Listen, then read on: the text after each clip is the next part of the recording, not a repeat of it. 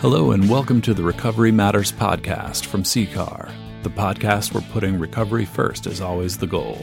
Here we present interviews, discussions, stories, and speeches to cultivate the understanding and acceptance of the power, hope, and healing of recovery from alcohol and other addictions. Here are your hosts, Phil and Sandy Valentine. Phil, you have your Birds of Paradise shirt on today. Those aren't birds of paradise, those are flowers. That's what a bird of paradise is. There you go. Yeah, Yeah. That's the name of that kind of flower. All right. So Why I do they name a flower after a bird? because the flower reminded them of a bird. Okay. Flutter by. Really deep conversation this morning. flutter by. And then you have oh, I see what you're doing here. You have your cheeseburger socks on. Well, they're black with like yellow. so uh, then we have cheeseburgers in paradise. Do you know Oh. where that's from? I, I think I do. Well, not everybody might. And Jimmy Buffett, of Jimmy course. Jimmy Buffett. Yep. Yes. And so we're camping in Rhode Island um, this weekend, which has nothing to do with paradise, but it is a nice place to visit. It's close. It's closer to paradise than Manchester, Connecticut. Can I say that on air? No, you shouldn't say that about Oh, our hometown. It's been good to us. Uh, it has been good, and I've been there since 1959. yeah. So that shirt's becoming very familiar to me, as are the socks. And one of the things I was thinking about this morning as we get ready for our podcast guest was that all C-CAR people feel familiar to me. Like I feel like I know them already. And I thought that I had met our guest today, but I hadn't. But it's just that feeling that C-CAR gives that everybody's connected. And so hmm it's You've like. never met Dominic? I don't think I have. Do you want to say hi, Dominic? Nice to meet you. nice to meet you. Nice to meet you. Are you a little nervous? I am a little nervous. I always get nervous when I have mics in front of me for some reason. But I know you like to tell a story or two. That's definitely in your repertoire. And you have a great voice for this. I love to talk. You- Phil, Phil said so. when did I say that? when we were on the phone, when you were telling me about the podcast. Oh, did you were I? like, but you really, you really like to talk a lot, so you should come on. Yeah. I also haven't seen that C-Car swag, which I like a lot. oh, thank you. The black and white version. This is a, that's his design, right? It is. Right. It is. Well, because, um, well, now they do, but before they didn't make size clothes. I'm a big guy, so they didn't. And my head's very big, too. So the hats and the C car swag actually didn't fit me. So I I, got ya. asked, I asked if I could make something for myself. Plus, I like the uniform look. hmm So Yeah, I like you it. You do. I do. So, what's your role here at CCAR now? Now I am a uh, Department of Corrections recovery coach um, for the initiative that we have, and I also do um, with the uh, Manchester Police Department and the Hope Initiative. Mhm. Um, I also work with guys that either have overdosed or um, have somehow got in touch with the law or have come into the police station. They still have that um, and ask for help, and they can turn in uh, whatever substances they're using and and just ask for help and stuff like that. That's awesome. He does that in Manchester. Yeah, our town, which is a great town. Yes, it's a great town.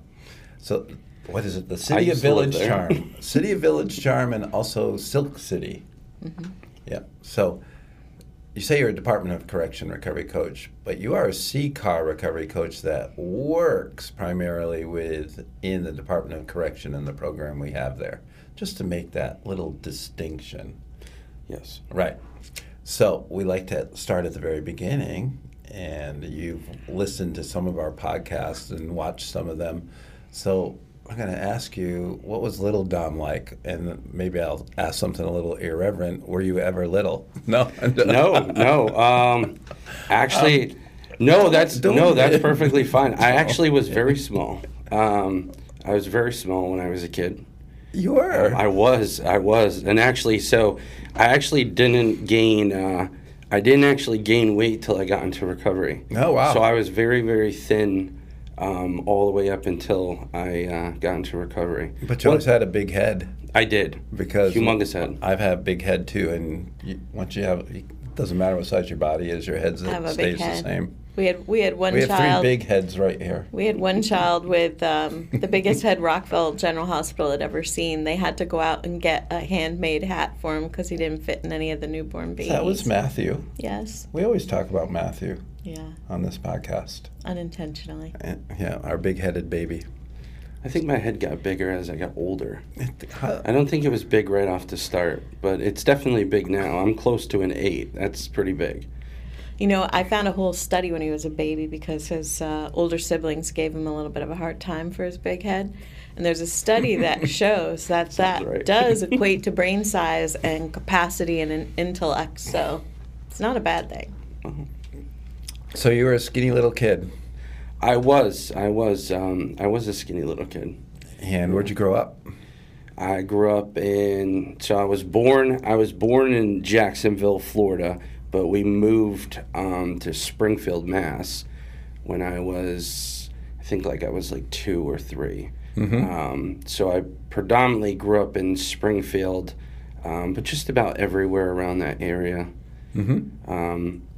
I grew up, well, I was in Springfield for a long time. Then my mom um, tried to move us kind of to the suburb area of Agawam. And when I got kicked out of those schools, I had to go to Chicopee. So I've lived kind of just about everywhere. And then we lived in Springfield again um, when I was older. Well, you, no, you did skip over a little piece there when I got kicked out of those schools.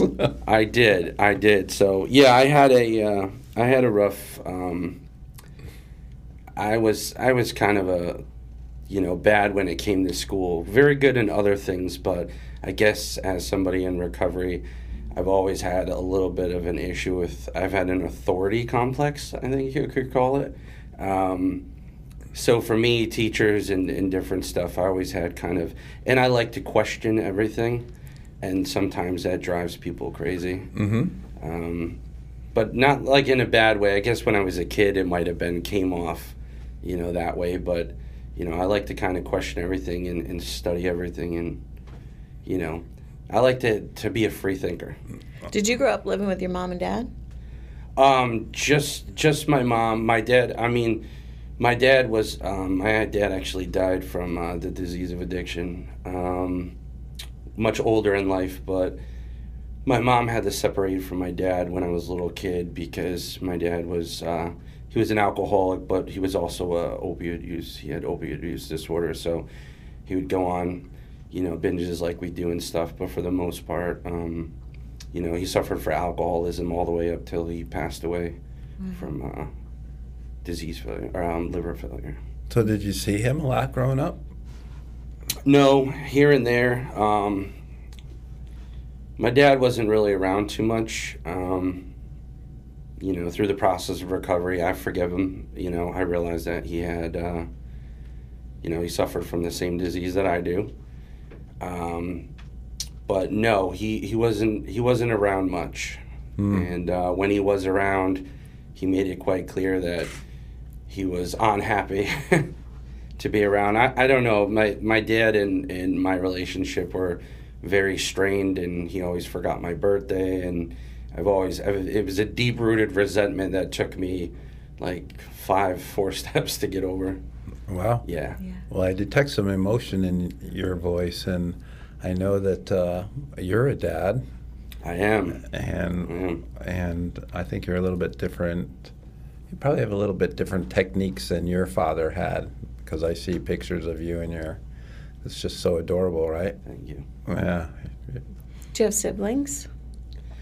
My brother, um, yeah, I had I had one brother. Um, he passed away in early recovery um, from uh, congestional heart failure. Oh, wow. Uh, when he was a kid, when I was a kid, my brother had Hodgkin's lymphoma, and um, I basically most of my young life I grew up in the hospital. Like I remember being a little kid. Like my memories of being a little kid that I actually remember are being in that like family room with the Galaga game. um, they had like a free arcade game, and that like you know I just remember video games, and always feeling like uh, my brother was gonna die when I was a kid. That's Yeah, a lot. that- Was he older or younger? He's my older brother, a couple years, Yeah. A couple years older. So that was a that was a tough one for Do me. Do you talk about this a lot? I sometimes sometimes when I tell my story, I kind of just tell it from like my adulthood. Um, I try not to, but I'm okay talking about it with you. Okay. Yeah. So, what's the real tough part for you? I'll just dive right into the tough question. Yeah, no. The the tough part is when I finally made an amends to my brother. I only got to spend like two years, uh, three years, three years with him. Mm-hmm. So when we finally had a relationship where we talked every night and uh, became like like we were when we were real young. like brothers. Um, yeah, he ended up passing away. So. hmm And that was that that a surprise or was it uh, was it sudden? Uh, no, he was he's he's been sick a majority of his life. Yeah. Um, but they told him when I, I believe he was 12, because I was like eight and he was three years older. So um, when he was 12, they said he only had a couple months to live. Um, and he lived till I believe he was 35, 30, was he 35 or 36 when he passed away. Mhm. So my brother was a fighter for sure. Yeah, definitely. So that was four, 14, 24 years, 24 years. Yeah. He lived way past what they said. right. So you were you're talking about. So you had this going on at home. You uh, didn't like authority. You got kicked out of schools, like kicked out of schools and asked to move, or I, w- I was expelled from Agawam Mhm. um, school system, and Chicopee was the only one that would take me. for what? Do you remember? Fighting, suspensions. You're a fighter. Smoking dope. Yeah, yeah. All kinds of stuff. You know. And how old were you? They when never this caught happened? me smoking dope, but I'd go into class and the teachers would smell it and be like, "Get out of my classroom." How, how, how old were you when all this was happening? Um, how old are you when you're in high school? I don't know. Yeah, you were Thirteen, mid-teen. I, Fourteen. yeah, it was like 15. 13, Yeah. 14, To 18, 15. maybe. Yeah. Yeah. Um, do you remember the first time you used and what the circumstances were? It was just it was for fun. So when I first started using it was for fun. So I was I was probably 12 actually when I first smoked uh, weed Mhm. and drank alcohol. Mhm. Um, but it was for fun. Just you know, me and the guys wanted to party like we were older. I don't know. I I'll tell you this. I never knew when I was that young that it was going to trigger a lifelong addiction. Mm-hmm. I definitely didn't know that. We were just trying to have fun, and I do share that a lot when I speak at, at different, you know, meetings and stuff, fellowships, and um, I did not know that it was going to trigger this horrific addiction for the next, it was it 15, 16 years? So Yeah. Uh, my son often talks about um, working recently, and I think I shared this before on other podcasts on um, what's fun.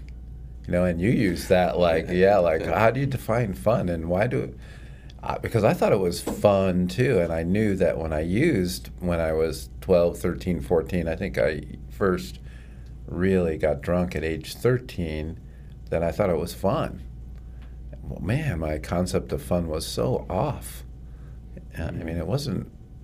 Did you find it have fun when you drank?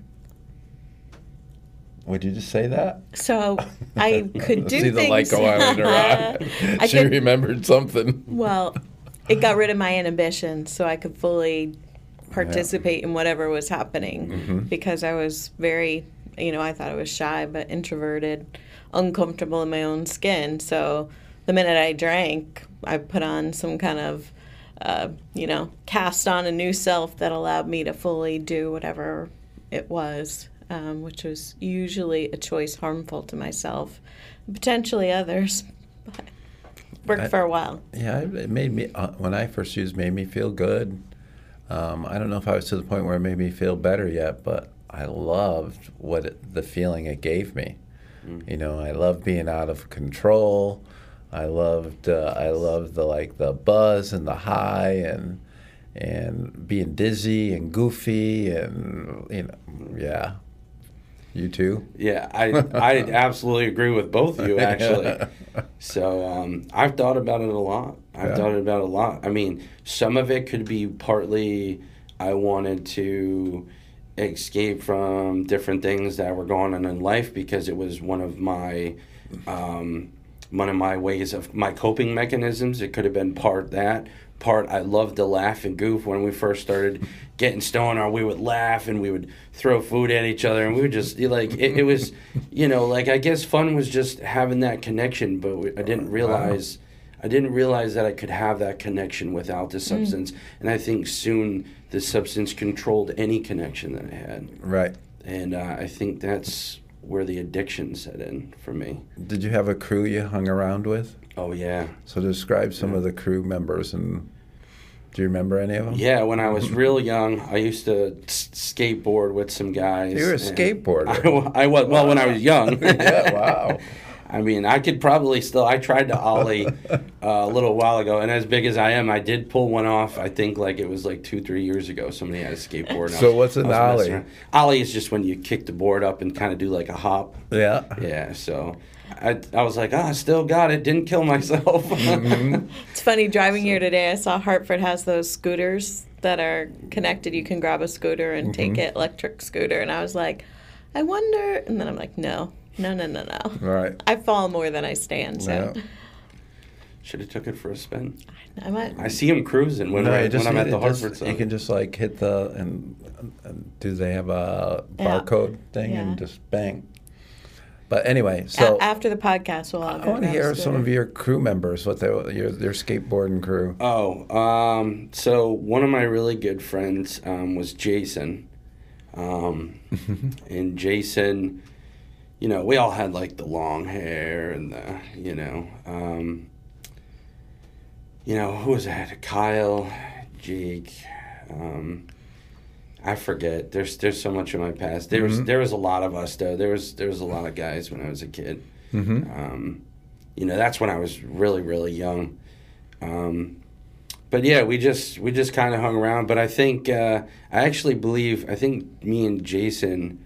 Um, I think me and Jason were the first one. I think that's the first person I was with when I smoked pot. It was me and Jay. We got some from school and we went out. Well, forgive me for the glorification. We went out to school and we we went out to the woods and like made a soda can and we thought we were so cool, man. We you know we didn't The soda know. can pipe. the soda can. Pipe. I made those Yeah, too. yeah, yeah, yeah. yeah. So You, you- you know what we're talking about? You No, just never punch- mind. punch some holes in a soda can. You know, like me, yeah. So, you know, we thought we were so cool. But me and him used to laugh. We had we had fun together, man. We were like, we were tight. He actually, um, he actually, uh, you know, and I will mention this because I think it's important. He actually committed suicide a couple years ago. It's too bad. Um, Sorry to hear that. And I think it's important to to talk about that sometimes. Yeah. Um, but he was he was a really good kid, but uh, addiction had also gotten a hold of him, and as we know, the the hopelessness sometimes is can be um, can be devastating to some Mhm. people and, and hard to climb out of. Um, so, but Jason was. Uh, I remember him the most because we stayed friends, even though we moved to different. Like he came to Connecticut long before me. Uh, he was out, out in Windsor Locks and stuff, and uh, I used to come out to Connecticut and visit him, and we'd go skateboarding around like Windsor Locks, like and get kicked out by the cops. Get out of here! You know? Mhm. so, but um, yeah, he was he was he was one of my he was one of my uh, closest friends. And then, but I've had different stages of close friends. Yeah. Um, yeah, then my other friend was Steven. hmm Um, this was a little later on in life, if we're talking about friends. He was he was my all time best friend for until I was into my adulthood. Uh, I made a very bad mistake, and his wife, yeah, his his his wife won't let me talk to him or be friends with him anymore. That's a touchy one too. oh, Getting oh. emotional. Are you going to leave it out like that? No, I will tell you about it. Um, in active addiction, I was I was hanging out with these these girls that used heroin. This is when I first started using heroin. I think I was probably like eighteen, hmm um, and I had bags of heroin in my pocket. And I and Steven had already had uh, a child in his house, and I went over there, and uh, I dropped a bag of dope in his house, Oh. and I made a very bad mistake. Mm-hmm.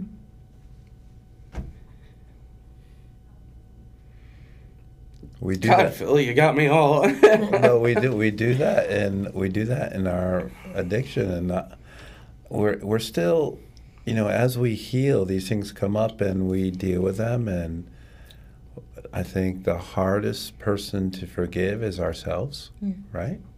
And uh, I forgive you for that. But what does my forgiveness do? You have to forgive yourself, right? And you know who's forgiven you for that. Of course, yes. Right. And I and I do I do forgive myself. And his mom is, his mom always supports me on my recovery stuff and everything else. And I think his his family f- forgave me, but still, like you know, you lose your best friend, and then I mean, we were best friends from like our whole, you know, probably like the same time like as me and Jason, we were all friends. And then, like, I was friends with him. He was like my best best friend, you know. hmm And so when he found the, he found the the dope, and they thought they thought thought you were that the trying- kid they thought the kid had um, taken it oh my gosh, and um, there was like this thing with DCF I, I just the wreckage that we yeah, that we do um, in active addiction is and we just don't know and of course I would never harm him or his or yeah. anybody you know what I mean right. I think, you know, we try to teach our children as they're growing up to know that there is unanticipated outcomes for behaviors, right? Right. You can't, you know, they're, our teenagers have been so sure that nothing bad is going to happen if they do A, B, C, or D. And you try to highlight some of the things that could potentially happen. And I'm always the risk averse person. And, uh, you know, Phil, yeah. So I think, particularly with addiction, you have no idea. You have no idea when you're using what could potentially happen. You can't even predict it sometimes. You could have never predicted that. That's Some of the, that's one of the definitions of how I've framed my use of alcohol that I could never safely predict what was going to happen ever, because I didn't know if I was going to be the lover, the fighter, the clown. Uh, uh, I, I, but I could be all three in the same night. Anytime I drank, I could, but I never knew which one it was going to be. Well, it looks like we we got him quiet. Uh, I'm like I'm a little unusual. That's was a the little child okay? unusual. I'm sorry. The child, the Yeah. child was absolutely fine. Yeah. Um, everything, everything turned out. But like, I love children, so it's like Mm-hmm. the one thing for me is like if I ever unintentionally hurt a child, I, I, Oh, it's like something that I can never forgive myself for. Right. Gotcha. It's just like one of those things. No, you know? I'm, I'm with you. That's one of the things teaching our kids to drive. My worst fear, I don't want them to get hurt, but the potential of them hurting a child because of the areas that they happen to be driving is always Yep. Slow heart. down in the neighborhoods. backing up, all that stuff. I was lucky. My daughter's a very good driver. Not the little one. I have a. I also have a 18. Well, soon to be 18 year old. Um, so this Monday she goes to college, and uh, she's going to criminal justice in the uh, for in West Haven, um, to college. So it's super exciting. Um, See what he did there? He he jumped out of his past because he was and said, We- "Oh, we can- no, we can go back, but, no, I you know, um, Well, we're I'm super proud of her, and I do have two. So one's 18 months, one's 18, almost 18 years old. So there's a huge gap in between yeah. uh, my kids too. So it's, you know, We we have almost that. We have 17 and 32, so that's 15. No, No, she's gonna be 33. 35, no, 34 this year. 34. So 34 and 6, 16. Yeah. Same thing. 18. wow. So I have a Between the 34 year old daughter, and then Sandy and I have. I don't. Can you get all the ages right? Joshua? Almost 27, 25, 19, 16. Yep. Wow. So we know what the age, and I grew up uh, Bless four you. kids, and then 14 years later I arrived. So I, that is a uh, unique family situation for sure. So how did you end up with that 18 year old? Oh, I'm Wait. taking it back. All right, well, okay. Sandy, d- I thought we. I know it took us a while to figure out what was happening, but I think you know most of us Okay. know how we All right. end up with a Phil child. Valentine. Anyway, ba- I'm taking you back 18 years. What was happening? Or even that. Well, let's just. I want to hear that. You know, he's only in the teens. I, w- I do want to hear Like you said, to you were good at you were good at some things, like not so good at school. You were good at skateboarding. Were you an athlete at all? Did you play sports? No, I so even till this day, um, I really could care less about sports. I have like this real. I mean, I did play. So when I was a kid, I played soccer for Holy Name. We Yeah. did win a trophy, but like, and then I played baseball once or twice, and I did Right. play football and you know different stuff. But I didn't really care about sports. I think I just did it for connection. Well, skateboarding is a sport. Too. Yeah, and I wasn't really much good at most sports. So what happened when your high school days were over? Um, my high school days were over the day they started. so my high school days were very. Um, so I spent two years in ninth grade in Agawam. When I got kicked out of there, I spent another two years in ninth grade in Chicopee. so Um, you went to ninth grade for four years. correct. Wow. Yeah. That's like a record, isn't it? It is. It is. but I did pass my GED without even blinking an eye. Yeah, and doesn't they, surprise me. When they sent me the scores, um, I was in like the 90 percentile. I still have them till this day. I was like in the 90 percentile Mm-hmm. for everything. You probably didn't study. Not at all.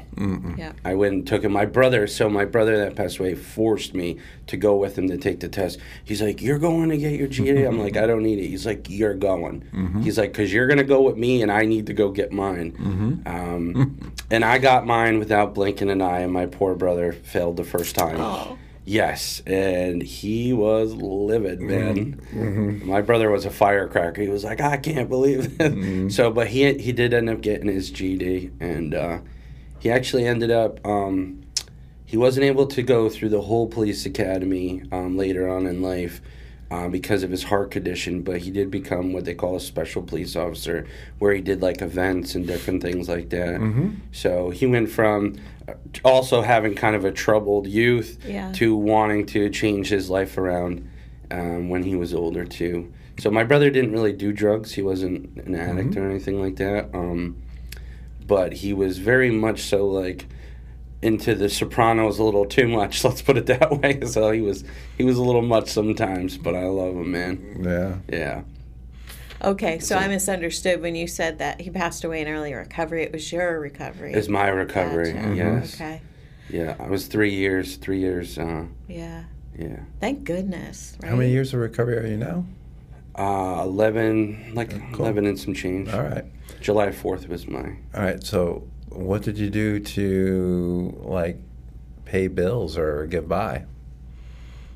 In early recovery? No, it, when no when you, You got your GED. Oh, after after your four You're years of grown-up. ninth grade. Oh well, yeah. Let's take it back there. So no, I was I was homeless for so. What?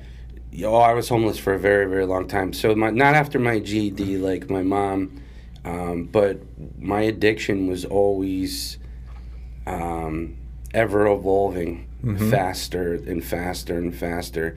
So uh, yeah, I'd gone with my brother to get my GED, but I was already um, kind of a recluse. Um, my my addiction. So I've I've been to maybe like over twenty detoxes, I think, and I've been to about seven programs, and I just every time I just didn't get it. My last program was uh, Teen Challenge in New Haven, and then the Salvation Army in the North End here in Hartford, Mm-hmm. and uh, I've been, you know, clean sober ever since. So, but back when I was a kid and I got my GED and all that stuff, that was my brother forced me to do it because I was he wanted me to try to do better in life because he's seen that I was. Um, but me and my brother had a couple falling outs. That's what I meant. Like I finally had that relationship that was strong. Like when we were little, when he passed away, because. Um, you know, I had lost that my addiction. He didn't understand addiction, especially when I had my daughter. Um, you know, 18 years ago, he'd be like, "You need." He's like, "You have a kid. You need to just stop using." He's like, "You could stop using. You could do it." He's like, "You know, I don't understand why you won't. You have a child. Why you won't just stop using drugs?" And I wish it was just that simple. Mm-hmm. Um, because I tried so many times. I went to so many detoxes, and my brother picked me up from treatments like out in the woods somewhere, like in Massachusetts, Rhode Island. I've been just about everywhere. They would try to send me as far as they could so that like I couldn't escape. You know, oh, I'm sorry. You're fine. Um, but yeah, so my you know, I, I'd say like from, t- I think I was like 23. I think it was about five years that I was homeless. Um, at the the, I believe it was like the 15th time I was at Providence Hospital. Um, in Massachusetts, the lady had called me and the thing. She's like, "Yeah, you can't stay here," and I was like, "Why?" She's like, "No, no." She's like, "I'm giving you three days, and you're gonna go downstairs, and you're gonna get on the methadone clinic." And she's like, "And you're never coming back here." And they basically blacklisted me from the detox um, because I was using it. So, as I do, I was kind of using it as a shelter until the when it got real, real hard. I'd go to detox again when it got real, real hard. But it was like an every two month thing for years.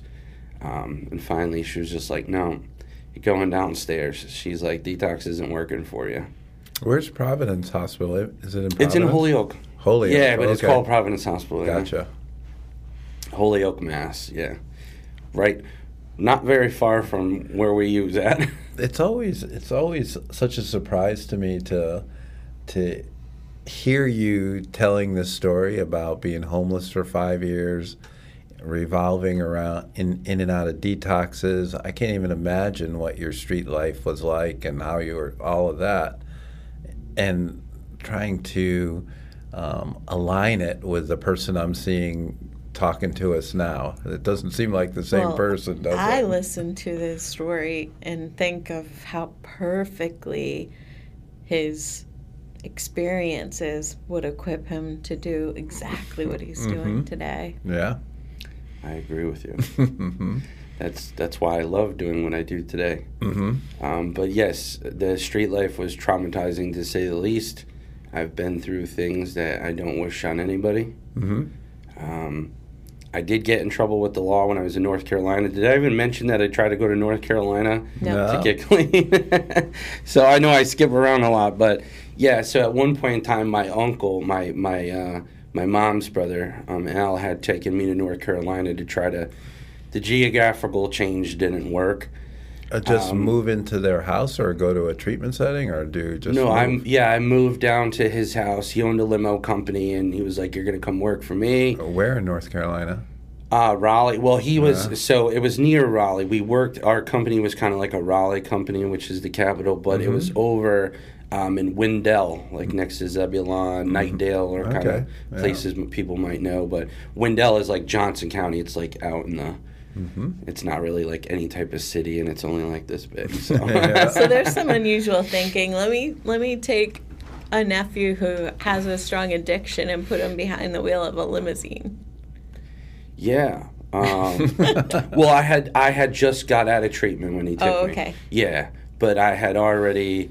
The minute I got out of treatment, I called up some girl and we started smoking dope again, and you know, it, I, I was already back in my mind running. So when I went to North Carolina, first thing I did after being there for a week was like, well, I got to find out where the connects are here. So my mind, I didn't change anything. I took me with me, mm-hmm. and I think that's an important thing for a lot of us when we share in recovery is.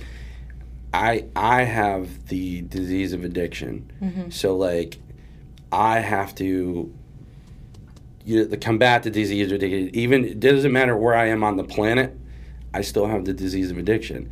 So I thought that like if I went down there, that like I could just smoke weed safely. Mm-hmm. You know what I mean? Like the geographical change, the substitution for one for another, all those things that I thought would somehow well, I can't I can't quit doing this. That's what I would tell myself. Well, I have to have something. There's no way I could be sober.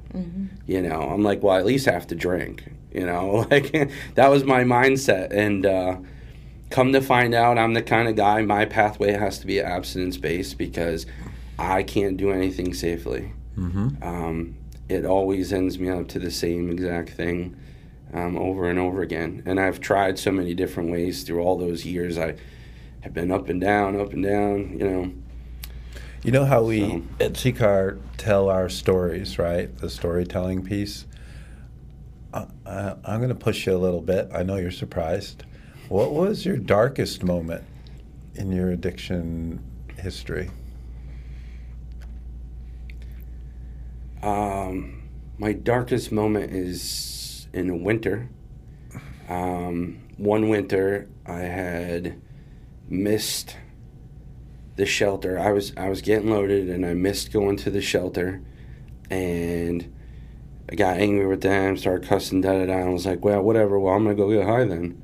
And when I was already getting high, you know, so I went over to Holyoke. So basically, um, it, it was wintertime. I was freezing to death. Were you walking around? I was walking. Yeah. Um, probably like in a hoodie and maybe like some jeans and sneakers. Did no you have any? You have any clothes on you at all? I lived out of like a backpack. Mm-hmm. My mom tried to help. Like when I was homeless for all that time, she would like bring me different clothes and stuff. Like, but I lived out of a backpack for years. wow. Yeah, I lived out of a backpack for years, and You- that's longer than any Appalachian Trail through hike. Oh my god! sure. And and I got really good exercise too back then. So Yeah. you know, I would walk for for days and days and days. But this one specific day, um, it was freezing, like negative. It was like negative. It gets real cold sometimes. I don't know, like Yeah. in the tens, negative tens, something like that. And it had been a couple days, and when the drugs started to wear off, I realized that I was freezing to death mm-hmm. Like my bones like it just started coming through me and i realized that i couldn't feel my toes i couldn't feel my hands. So i had to break into a building and sleep next to a boiler. Um, i wish i could say that was the driving force but it wasn't. After i warmed up and the next day i went to keep on going keep on going. But that was a dark moment. When i think about that time now where i almost froze to death um, and how I had to come to, you know, in, in you know, in my recovery pathway, it talks about being resorting to an animalistic level. I felt almost less than human having to sleep next to a boiler. Did you? And what were you eating at this time, or were you? No, No. no. I lived on double cheeseburgers maybe like every other day from McDonald's. Like if I could get two bucks and my stomach was. If I was so hungry where I felt like I was going to die if I didn't eat, Mm-hmm. I would spend the two bucks, but spending money for somebody that's in active addiction is very tough when you need the next one. So for How'd me, This is naive, but how did you even get money for drugs? Were, I mean, Oh. sell, is selling is the obvious we're not going to self-incriminate ourselves. Okay. All right, all but- but but I well, I mean, I did so. I did work like I would find people like and work and uh, you know to tell you the truth, I was a master manipulator. I I used people. I've made a lot of amends in my recovery. mm-hmm. but I've I was I was a user and I didn't just use drugs I used people because I didn't know what else to do because I was so in the grips Mhm. that I didn't really have any choice and most of the time I couldn't use people so we do things we boost we do all kinds of stuff to to get the next one Well, I think all the statute of limitations. This is over on that. Yeah, it's been 11 years. so yeah, we, we steal stuff. We do different stuff. Yeah. Um, you know, when you live on the street, and a lot of times I stole to eat. I lived on like those snacks that were right next to the front door. It's easy to walk to the back if nobody's looking. I walk by and I'd snap, and maybe that would be the only thing I ate all day. hmm For a whole day would have been like a honey bun, whatever you could snatch as quick as you can, because you don't want to go to jail Right. over a 25 cents honey bun, right? Yeah. so, Phil still likes honey buns. Yeah, I do on occasion. They, they were a great pies. trail food. oh, those are good. I just, uh, and would you, was there, oftentimes people think they're like, there's a homeless community. Were you involved in a community or were you pretty much just isolated? So, no, I wasn't, but there is there Mhm. is a lot of homeless communities even well, there's tons of homeless communities. Right. Yes, that's actually a big thing that a lot of people don't know about. It's um but I guess I would I guess I like knew some of the people, but I didn't like really stay with them. I was a walker. Like I would try to sleep during the day by myself when it was warm for maybe like an hour or two. And when I would wake up, I would start walking again. So I might have walked. I might have walked like Forrest Gump style, like halfway. If I added up all my steps, I might have made it halfway across America Or um, in those years. You know, um, another reason probably. No. I used to walk and walk and walk and walk and walk. I Where never were stopped. you? Where were you? Where'd you walk to? Springfield. I'd walk West Springfield, Holyoke, just anywhere where I felt like I can continue going where I was going, and I wasn't going anywhere. Did anybody know you? Oh, I know tons of people. Yeah, Right. even till this day, I stay away from Springfield. I, it, it's been 11 years, but I guarantee you, I go there. There's a lot of people I know. I I did go to the NA convention there, but um, and I did meet a. I actually seen a couple people that I use with that were at the convention, and um, you know, I pray for them all the time. They were just getting into early recovery. Um, and What do you uh, but I have ran into people that are trying to make it out there. What do you think it would be like to walk through some of those old streets today for you? I actually so when I went to the convention, me and my um, me and my sponsor he drove through some of the streets, right. and I showed him the place where I used to go in and bathe in the sink. I brought him in there. So there's there's this place called like Tower Square. I think Yeah. that's they they probably still call it that, um, but they've done so much work in Springfield with the casino. I don't know if but Tower Square. There used to be a Dunkin' Donuts there, and like if you go up the escalator, there was uh, there was a bathroom that like nobody would bother. You could go into the bathroom, and I used to wash up in there and, and change out my clothes.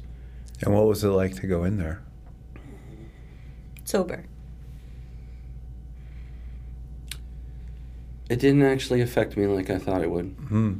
How about that? I that? used the bathroom, and I was just like, "Well, that's where I used to take a bath, kind of, sort of." he's like, "Wow." He's like, "Really?" I'm like, "Yeah." And he's like, "You know," and this was when I had like eight years, but for somebody with like at the time he had only a couple years, it seems like, "Wow, this is amazing," you know. It is Um, amazing. But for me, it it was it was it was nothing. I was like, "You want a sandwich?" And then I bought him a sandwich because I love him. I've had the same sponsee for seven years, Yeah, that's cool. sponsoring one of the same guys. Yeah. So let's take you up to uh, Teen Challenge in New Haven. And how'd you end up there? And Do you already have your daughter? Your oldest daughter? yeah, Oh yeah, oh Yeah. yeah, yeah. Um, my oldest daughter. Um, she had to be six or seven. when seven. I got clean, she was six. Yeah. Yeah, she had just turned six because she's not eighteen yet. Mm-hmm. Um, so yeah, she had just turned six. Um, I actually have a picture of me, and my brother, my mom, and, and my daughter when she was just six. She was so cute, little pigtails and stuff. Um, at the Teen Challenge. So actually, so just recently, I had to, I changed my date to July fourth because the picture from uh, when I went there, um, I actually used to think it was June sixth. Mm-hmm. And uh, I realized that my sobriety date is actually July 4th. Mm-hmm. Um, my mom's been saying that for the last couple of years, but you know, we know best. Right. So she's been like, no, it's in July. I'm like, no, it's June. I'm like, I know. She's like, no, you don't. It's kind of cool. Independence Day. Independence yeah, from yeah, Yeah. So, Freedom. but I do remember a Teen Challenge. So I was on a 140 milligrams of methadone. Mm-hmm. I was. Is that a lot or a little? That's a lot. Okay, I, just so people That- know. Yeah, understand. that's that's a, a real lot. Mhm. And uh, I was actively, you know, smoking and shooting cocaine, um, benzos. Um, I was really addicted to Xanax. You're, for- su- for you're such a mess. I was a mess.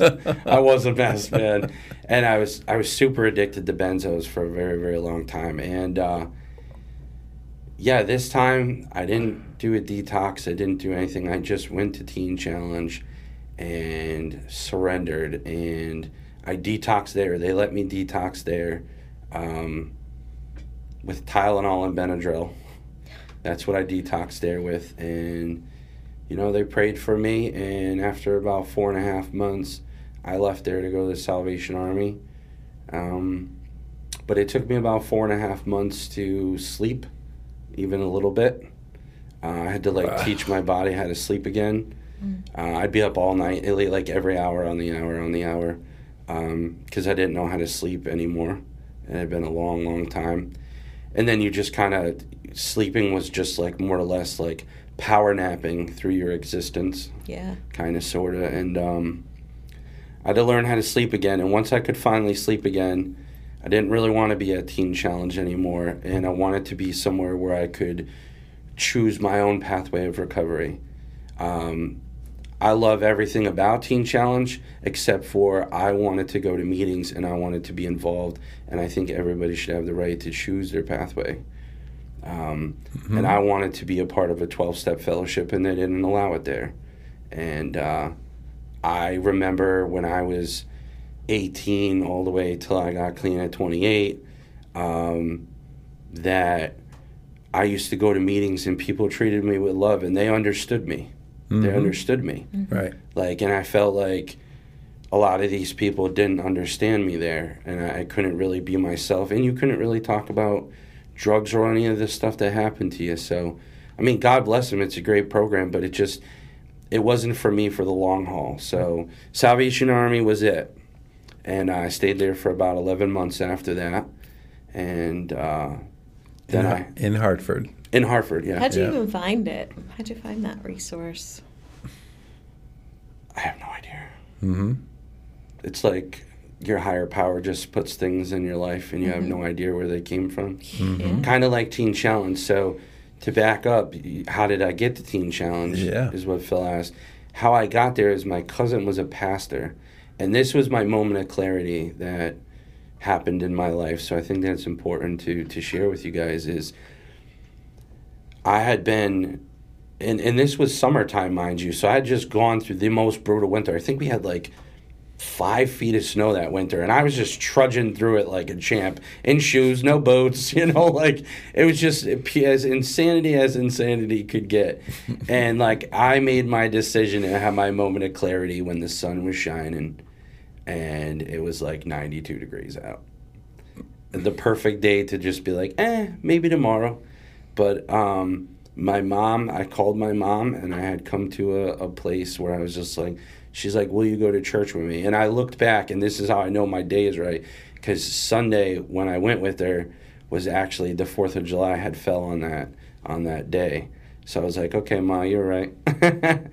so she had brought me to my cousin Ornella's house. Um, and my cousin Ornella was praying with me, and she said to me, if you don't leave Springfield and go to Teen Challenge today, she's like, you're going to die. She said that. Just like that.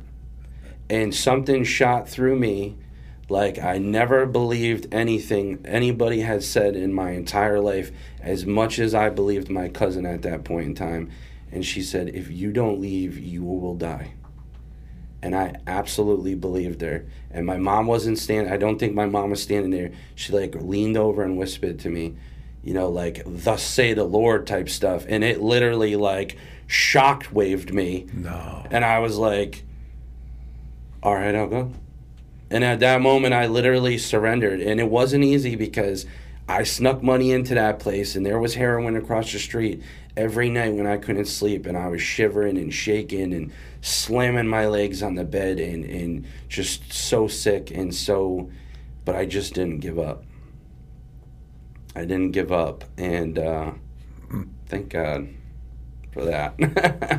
It's because they weren't her words. Yeah, yeah, exactly. And when she said that to me, I've never believed anything in my life, even till this day, more than I believed her at that moment. She was like, "If you don't leave here, you're gonna die."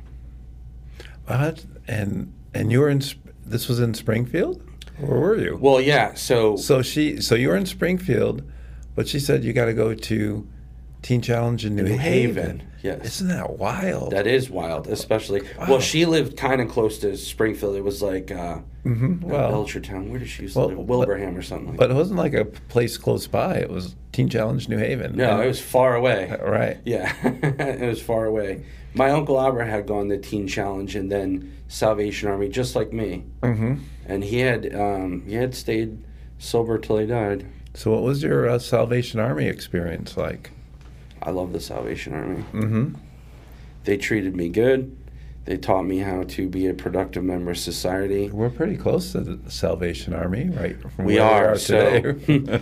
I brought a meeting back to the Salvation Army. I used to do a meeting there for on and off for about seven years. They actually just had to close down COVID. Now they're not closed down everywhere, but the Hartford Center closed down after I think it's I think it was there for like twenty years. It was Oh. heartbreaking to me. So this was an emotional thing that happened a couple months ago. that I really had to work through because it, it broke my heart. Um, that center saved a lot of people, man. A lot of people's lives. And they closed it down, which is very, very unfortunate. Wow. It used to house like that. 130 people. Yeah, I didn't know that. I didn't know they had closed. To come out like two months ago. Wow. Sorry to hear that. So, you are are you working while you're at the Salvation Army? Are you do- It's what are you work doing? therapy. Yeah. So what were you doing? a little bit of everything. So Oh, I started in what they call brick and brack, was like the warehouse bringing in. You know, if Yeah. somebody goes to donate stuff, we Yeah. bring it in in the Yeah. wheelie, we sort it out, things like that. And then I was in the the other warehouse part. And then one day, the, the captain there, Miss um, the the Miss uh, Saunders, she she was so great to me, man. She was like, listen, she's like, there's so many people here right now. She's like, would you mind just like being like the grounds guy? Because at the time the deck had broke and everybody was smoking outside, throwing cigarettes everywhere. She's like, I just want you to clean up out here, clean up the parking lot across the street, and like over here on the side or stuff. And she's like, and you can pick whoever you want to help you. So I got my buddy Trent. I'm like, hey, let's go over here. And so we basically just walked around and like took care of the grounds. Uh, made sure we picked up. There's a lot of paraphernalia on that side of town, so we'd make sure the parking lot was clean. There was no. So we just kind of like hung around. We strapped a, a boom box. We drilled two holes, and then like we had this big trash rolling trash barrel. So we like took these ropes and threw it around and strapped a, a radio to the top of the thing so we'd walk around with the radio and our little you know the grabbers Oh, yeah. picking up the trash and Orca. we loved it yeah we we absolutely loved it it was it was the best so my last months there um, i was just i just took care of the outside Mm-hmm. you know? And i smoked at the time too. I smoked cigarettes at the time. Yeah. so uh, i used to like when i go out to smoke put it in the bucket. So i was like the enforcer outside. Make sure you put it in the bucket. So. Well, well, you left, and where did you go, and what did you end up doing? I went to um, so after the Salvation Army. Um, believe it or not, one of my friends, Larry, that I was at the Salvation Army with, uh, he found this this pastor, um, Pastor Bodie in New Britain, and Pastor Bodie, man, God bless him, man. Like he let me and Larry like get one of his apartments for nothing, and he was like, "Listen, when you guys get some money, he's like, just pay me rent when you get it." And me and Larry are just looking at each other like, "Is this real?" And he's like, yeah, you can have that downstairs. He's like, there's two bedrooms, kitchen, everything. He's like, so he and I lived there for a while, for like a long time. And um, Larry unfortunately went his way. I don't know where, where he went at that time. I've I previously I know where he is now, but I don't know at that time where he had went. But um, me, I had stayed there for a little while, but I wanted to get my own place and start fresh. And I knew if I didn't come back to Hartford, I couldn't do that. So I had worked with a, a program over on, um, oops, on uh, at CRT. It used it's not there anymore. It wasn't the CRTs like everybody thinks. It used to say home, and it was right at the beginning where the park is. Yeah, I know where that is. Yeah, if you take Yeah, a left there, yeah, Yeah. there's it says home. There, that building used to help people. It had a program that, like, for two years, if you worked with the case manager there, you would get subsidized housing for an apartment. Mm-hmm. And uh, when I came back, but it took me a while to get on that. When I came back, I stayed in the North End at the House of Bread for about nine months. Wow. Um, yeah, and I still worked in New Britain, so I took the bus from the House of Bread all the way to New Britain every single day for Mhm. for a long, long time, and um, so from there I went to uh, I went I got my first apartment, which was in Elmwood, like right between Hartford and West Hartford. Oh, yeah. Yeah, right next to the CVS, which was that group, the NA group across there was my home group for like two years. Mm-hmm. I lived Full right around the corner from there for a while. Okay, Yep. I love it there. I still love Elmwood. M- my first job was Puritan Furniture Mart, one of them in early recovery. Where's it? Puritan Fur- Furniture. Oh, it's a Oh, big I store in. Elmwood. Yeah. Yeah. Yeah. Yeah, I used to love the Elmwood. Um, there used to Elmwood Pizza used to be owned by this this old couple. I think they were Greek people. They were the best. Mhm. I used to go there every every Friday after the meeting. It's not owned by them anymore, but I don't even know why I mentioned that. But I used to love. It was like I don't know. It was comfort food. It was like one of those things. I did it every Friday, and me and guys would leave the meeting, go there. It was like our spot to You a Yeah. routine. meeting after the meeting You thing. had a routine, a connection. We, that we were uh, driving through a town that we were in early recovery together and pointing out, hey, remember that pizza place, that Friendlies, that Yeah. pizza place? Mhm. We had a lot of that going on too. Yeah, so those you guys, routines. you guys are both in recovery together. Yeah. yeah. That's awesome. Me and my wife He had, too. he had a three year head start on me. I had a three-year head start, and our dates would I'd take her to a recovery meeting. Yeah. I was Yeah. a big That's spender. awesome. Yep. But she had to buy her own he- ice cream at Friendly's. I was Oh. gonna say sometimes you buy the coffee at the You were meeting. you but I'd were buy work. the You had a much cream. better job than I had- did. I had a job. That's awesome. Yeah, we've been we've been to so it's how many years and we've been doing that 30? 30. 30 years 30 together years. doing that. Yeah, 30 years I That's kissed amazing. him one in day a at a time though. You gotta One be day. careful. Don't tell him that story. Would you like to conduct an experiment? An experiment? He asked me if I'd want to conduct an experiment, which was to kiss him. Not really. Smooth Um, operator. I would say that's the last thing I would call myself as a smooth operator. So I'm still waiting until you get this job uh, before you get into uh, to C-CAR and you, you Okay. talk about like, I mean, you were a, like you had a tough job. How weren't you like delivering stuff Oh, oh yeah. So um, yeah. So after um, and driving truck? I'm not delivering? crying the whole time either. So you guys know I have chronic water eye thing. Mhm. So because I keep doing it, I don't want everybody to Uh. think that I'm like constantly. Um, so I had the uh, when I was working. So I worked at Advanced Auto Parts. The guy was the first person to give me a shot. Mhm. Uh, I worked there for about four years. Um, it's actually it is it is my my longest job in recovery was Advanced Mhm. Auto Parts. Um, there used to be a guy that would come in because I worked a warehouse, so it was so cool. I started to drive parts, and then this this old guy in the back that ran the warehouse had quit one day, and he gave me another shot. He's like, "Listen, I want you to run the department." He's like, "I like your work ethic." Mhm. I was like, really? He's like, yeah, full time benefits. I'm like, for me, it was like, oh, I was like, dude, full time and benefits. Like, I mean, they they didn't pay me much, but Mhm. as I worked, you know, through it, um, they they gave me raises and stuff, and they they kind of took care of me for what that company pays, you know. And um, but you know what? Everybody at that job when my brother passed away was so supportive um, and did like this big donation thing to help me and my mom with the funeral and stuff. So, you know, kudos to them, man. Like they they were really good guys, man. And they always everybody didn't like my boss, but I liked my boss. Like me and him clicked for some reason, but everybody was like, uh, I'm not gonna say his name there. Like, rah, rah, rah. I'm like, he's good to me, you know. Right. Like it's one of those things. I'm like, I like him, Yeah. you know. I just like people in general, but um, Well, given how you lived on the streets, you probably had to learn how to get along with just about everybody. I am very culturally competent, as say. Yeah. I am very open minded to everything and everyone, Mm-hmm. and I find a lot of people fascinating. Yeah. Yeah, Mm-hmm. I love people. Curious. Um, very. yeah. Um, so the guy in the back when I was working in the warehouse was, um, he was like, oh, he's like, you know, you should go get your class A, and I'm like, I should go get my class A. And he would come in, and this this went on for like a year. It's not like he's like, you should go, and I went right to school. This went on for a year. I'd be like, I'm gonna get. it. He's like, you gonna go to school or what? I'm like, ah, you know, procrastination. Um, scared um, uh, to succeed. Scared to do anything outside my comfort zone. I'm just gonna stay in this small little room and work here. That's it. I'm good with that. You know, I'm safe. I'm in recovery. Um, but no, I took with faith. I worked full time and I went to school full time on the weekends. And I went. and I got my class A, and Which I, is what? so A I class can- A is a driver's license. it is a driver's Okay. license. So I was a 18 wheeler Yeah. driver.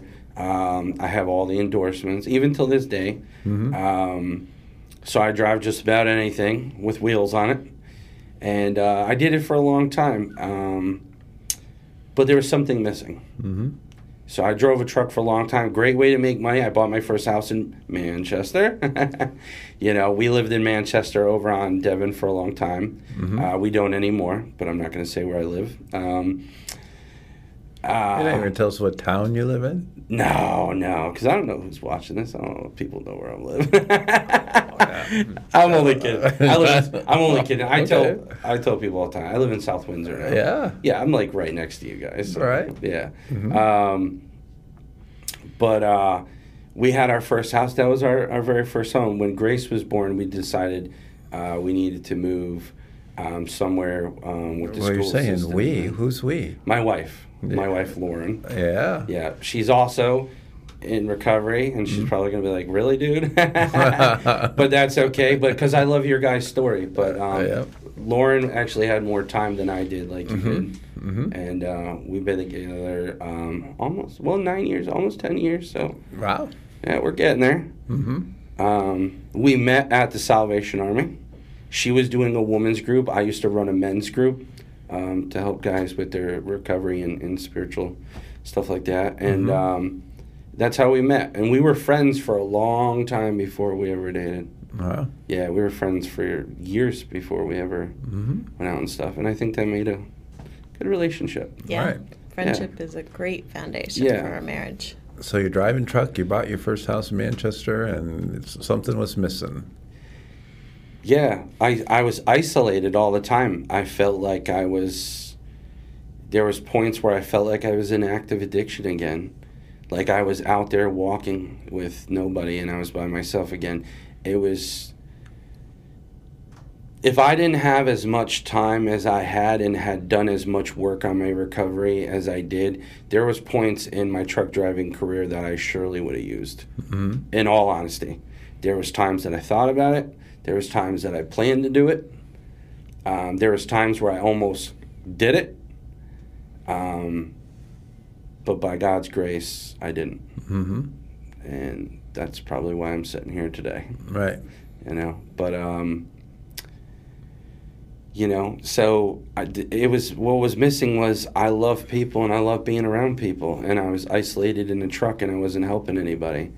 And, uh, you know what really made me want to do what I do today is when um and what really opened my mind to multiple pathways and different things that I didn't even know there was so much in the recovery world is when I was driving trucks my wife one day was like we're going to go to Washington DC to Unite to Face Addiction. I'm like what's that?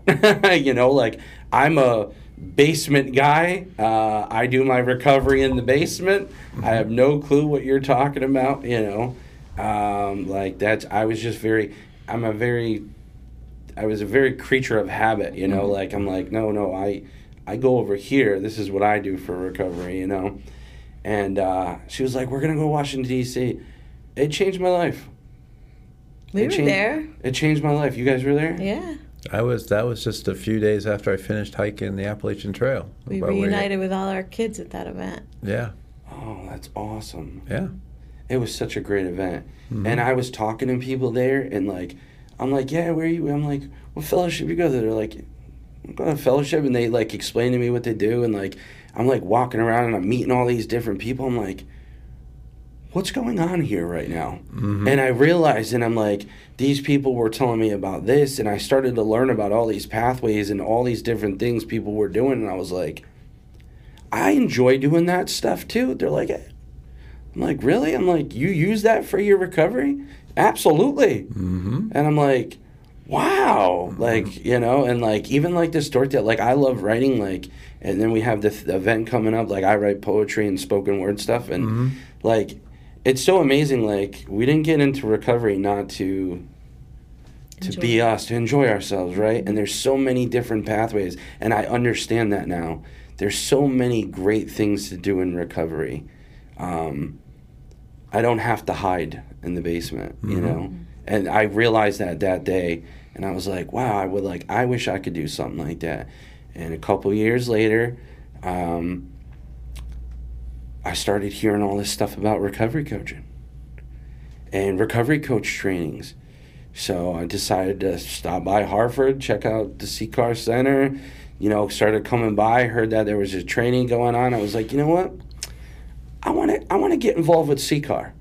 I'm like, but you know, because I still had to work all the time, I'm like, I can't do it like everybody else is doing because I have to work full time and truck driving is brutal. It's like I could work 60, 70 hours a week, you know? Mm-hmm. And I was like, I'm just going to pay for all the classes and I'm going to go. And I'm, I'm, and I'm going to be a recovery coach.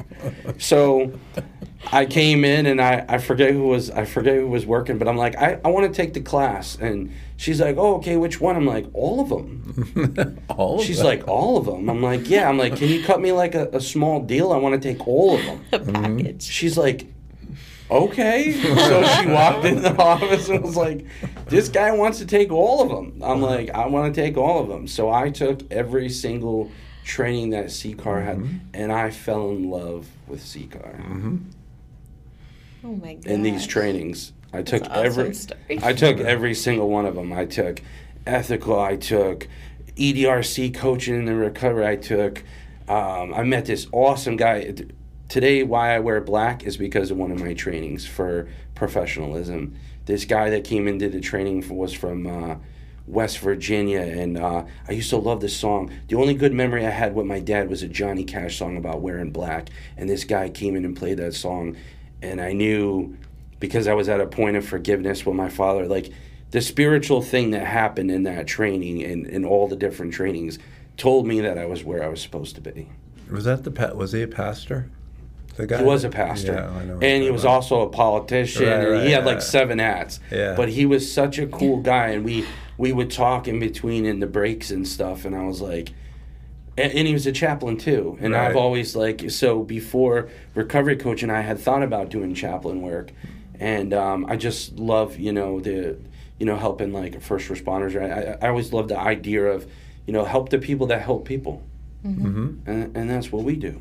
Right. You know what I'm saying? Like, and but all different, all different hats of helping people. You know, transform people, transform people, and I absolutely love that, Mm-hmm. and it's true because I was transformed. I am definitely not the person, uh, and I didn't even get into all the bad stuff. Like, I am not that person anymore, and I've definitely been transformed through the recovery process, and I mm-hmm.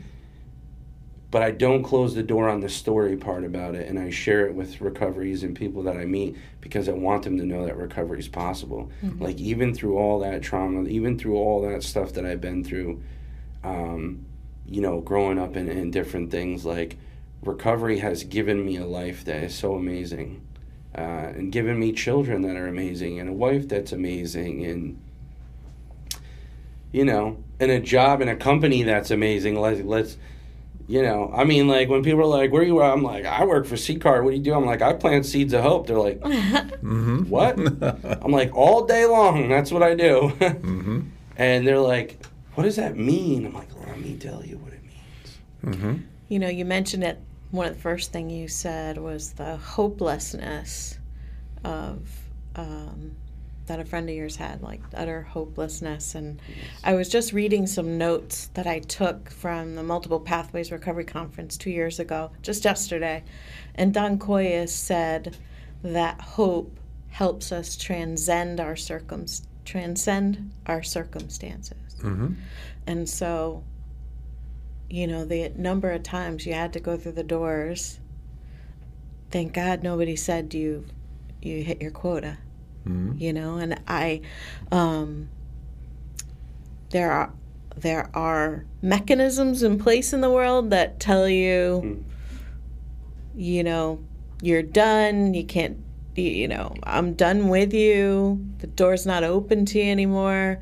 And I just pray recovery just always stays open because I was lucky to get it on my first try, but I'm a pretty rare circumstance. All these stories that we hear on the podcast, thank God the doors were open when the person wanted to try again. And it's okay to try again and try again, to have that seed of hope, to be hope workers, to plant those seeds so that they come back.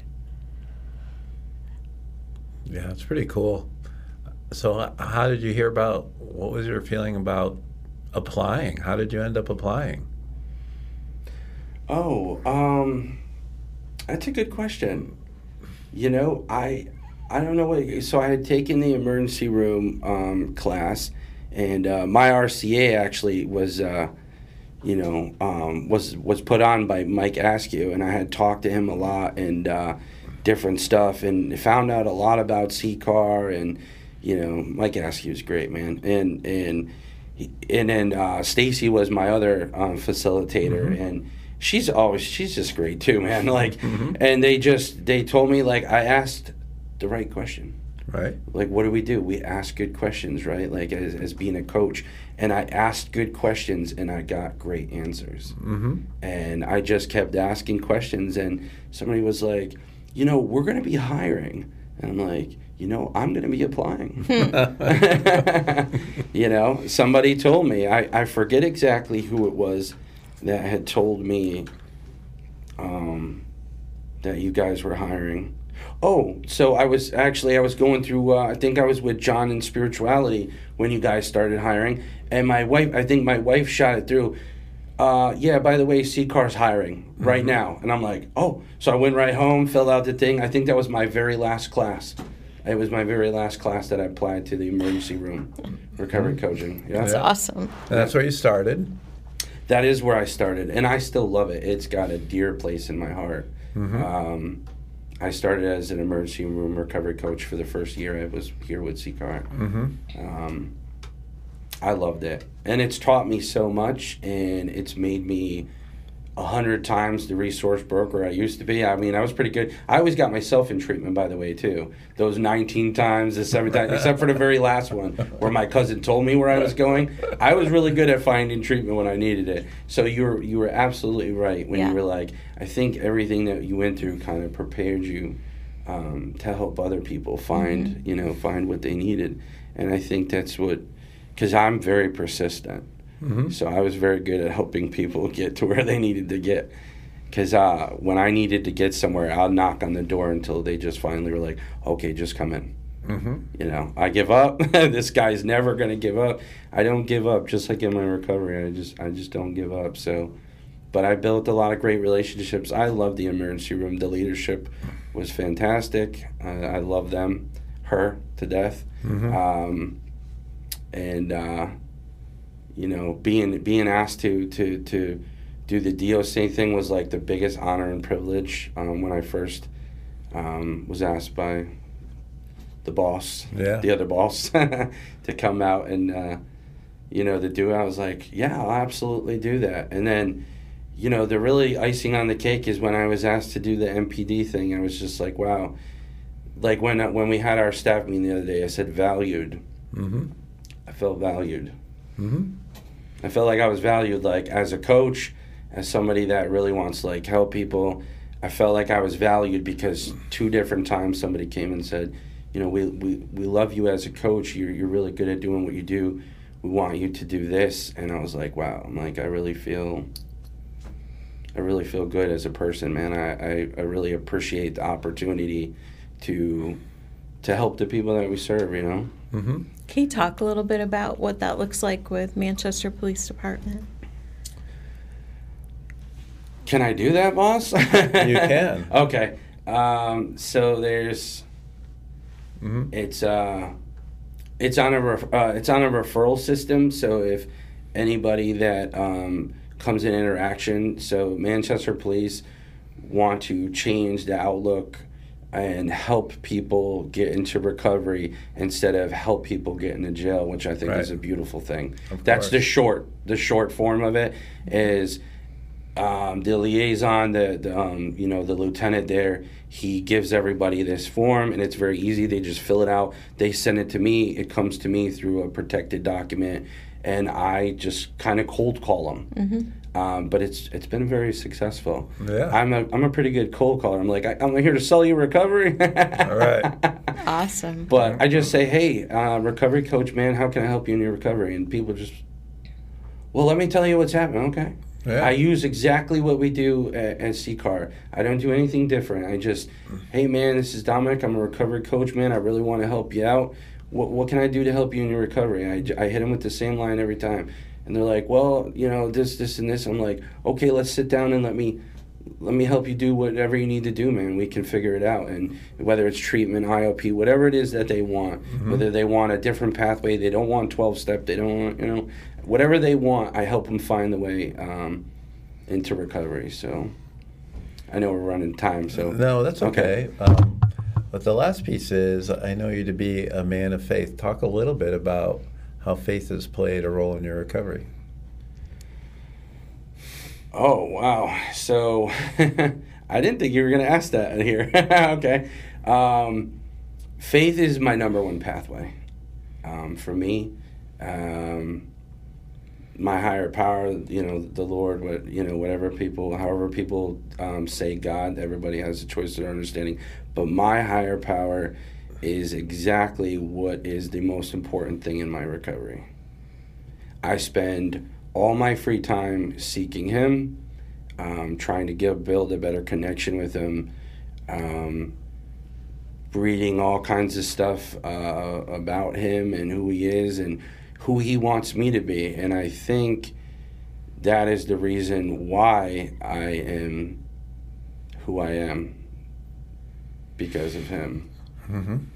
So my my faith in in God is it's what got me into recovery anyway. I didn't go to a typical and, and I came off of you know benzos. So I didn't know I didn't know this till years later that the amount of benzos I took um, on a daily basis I could have very well died from detoxing by myself.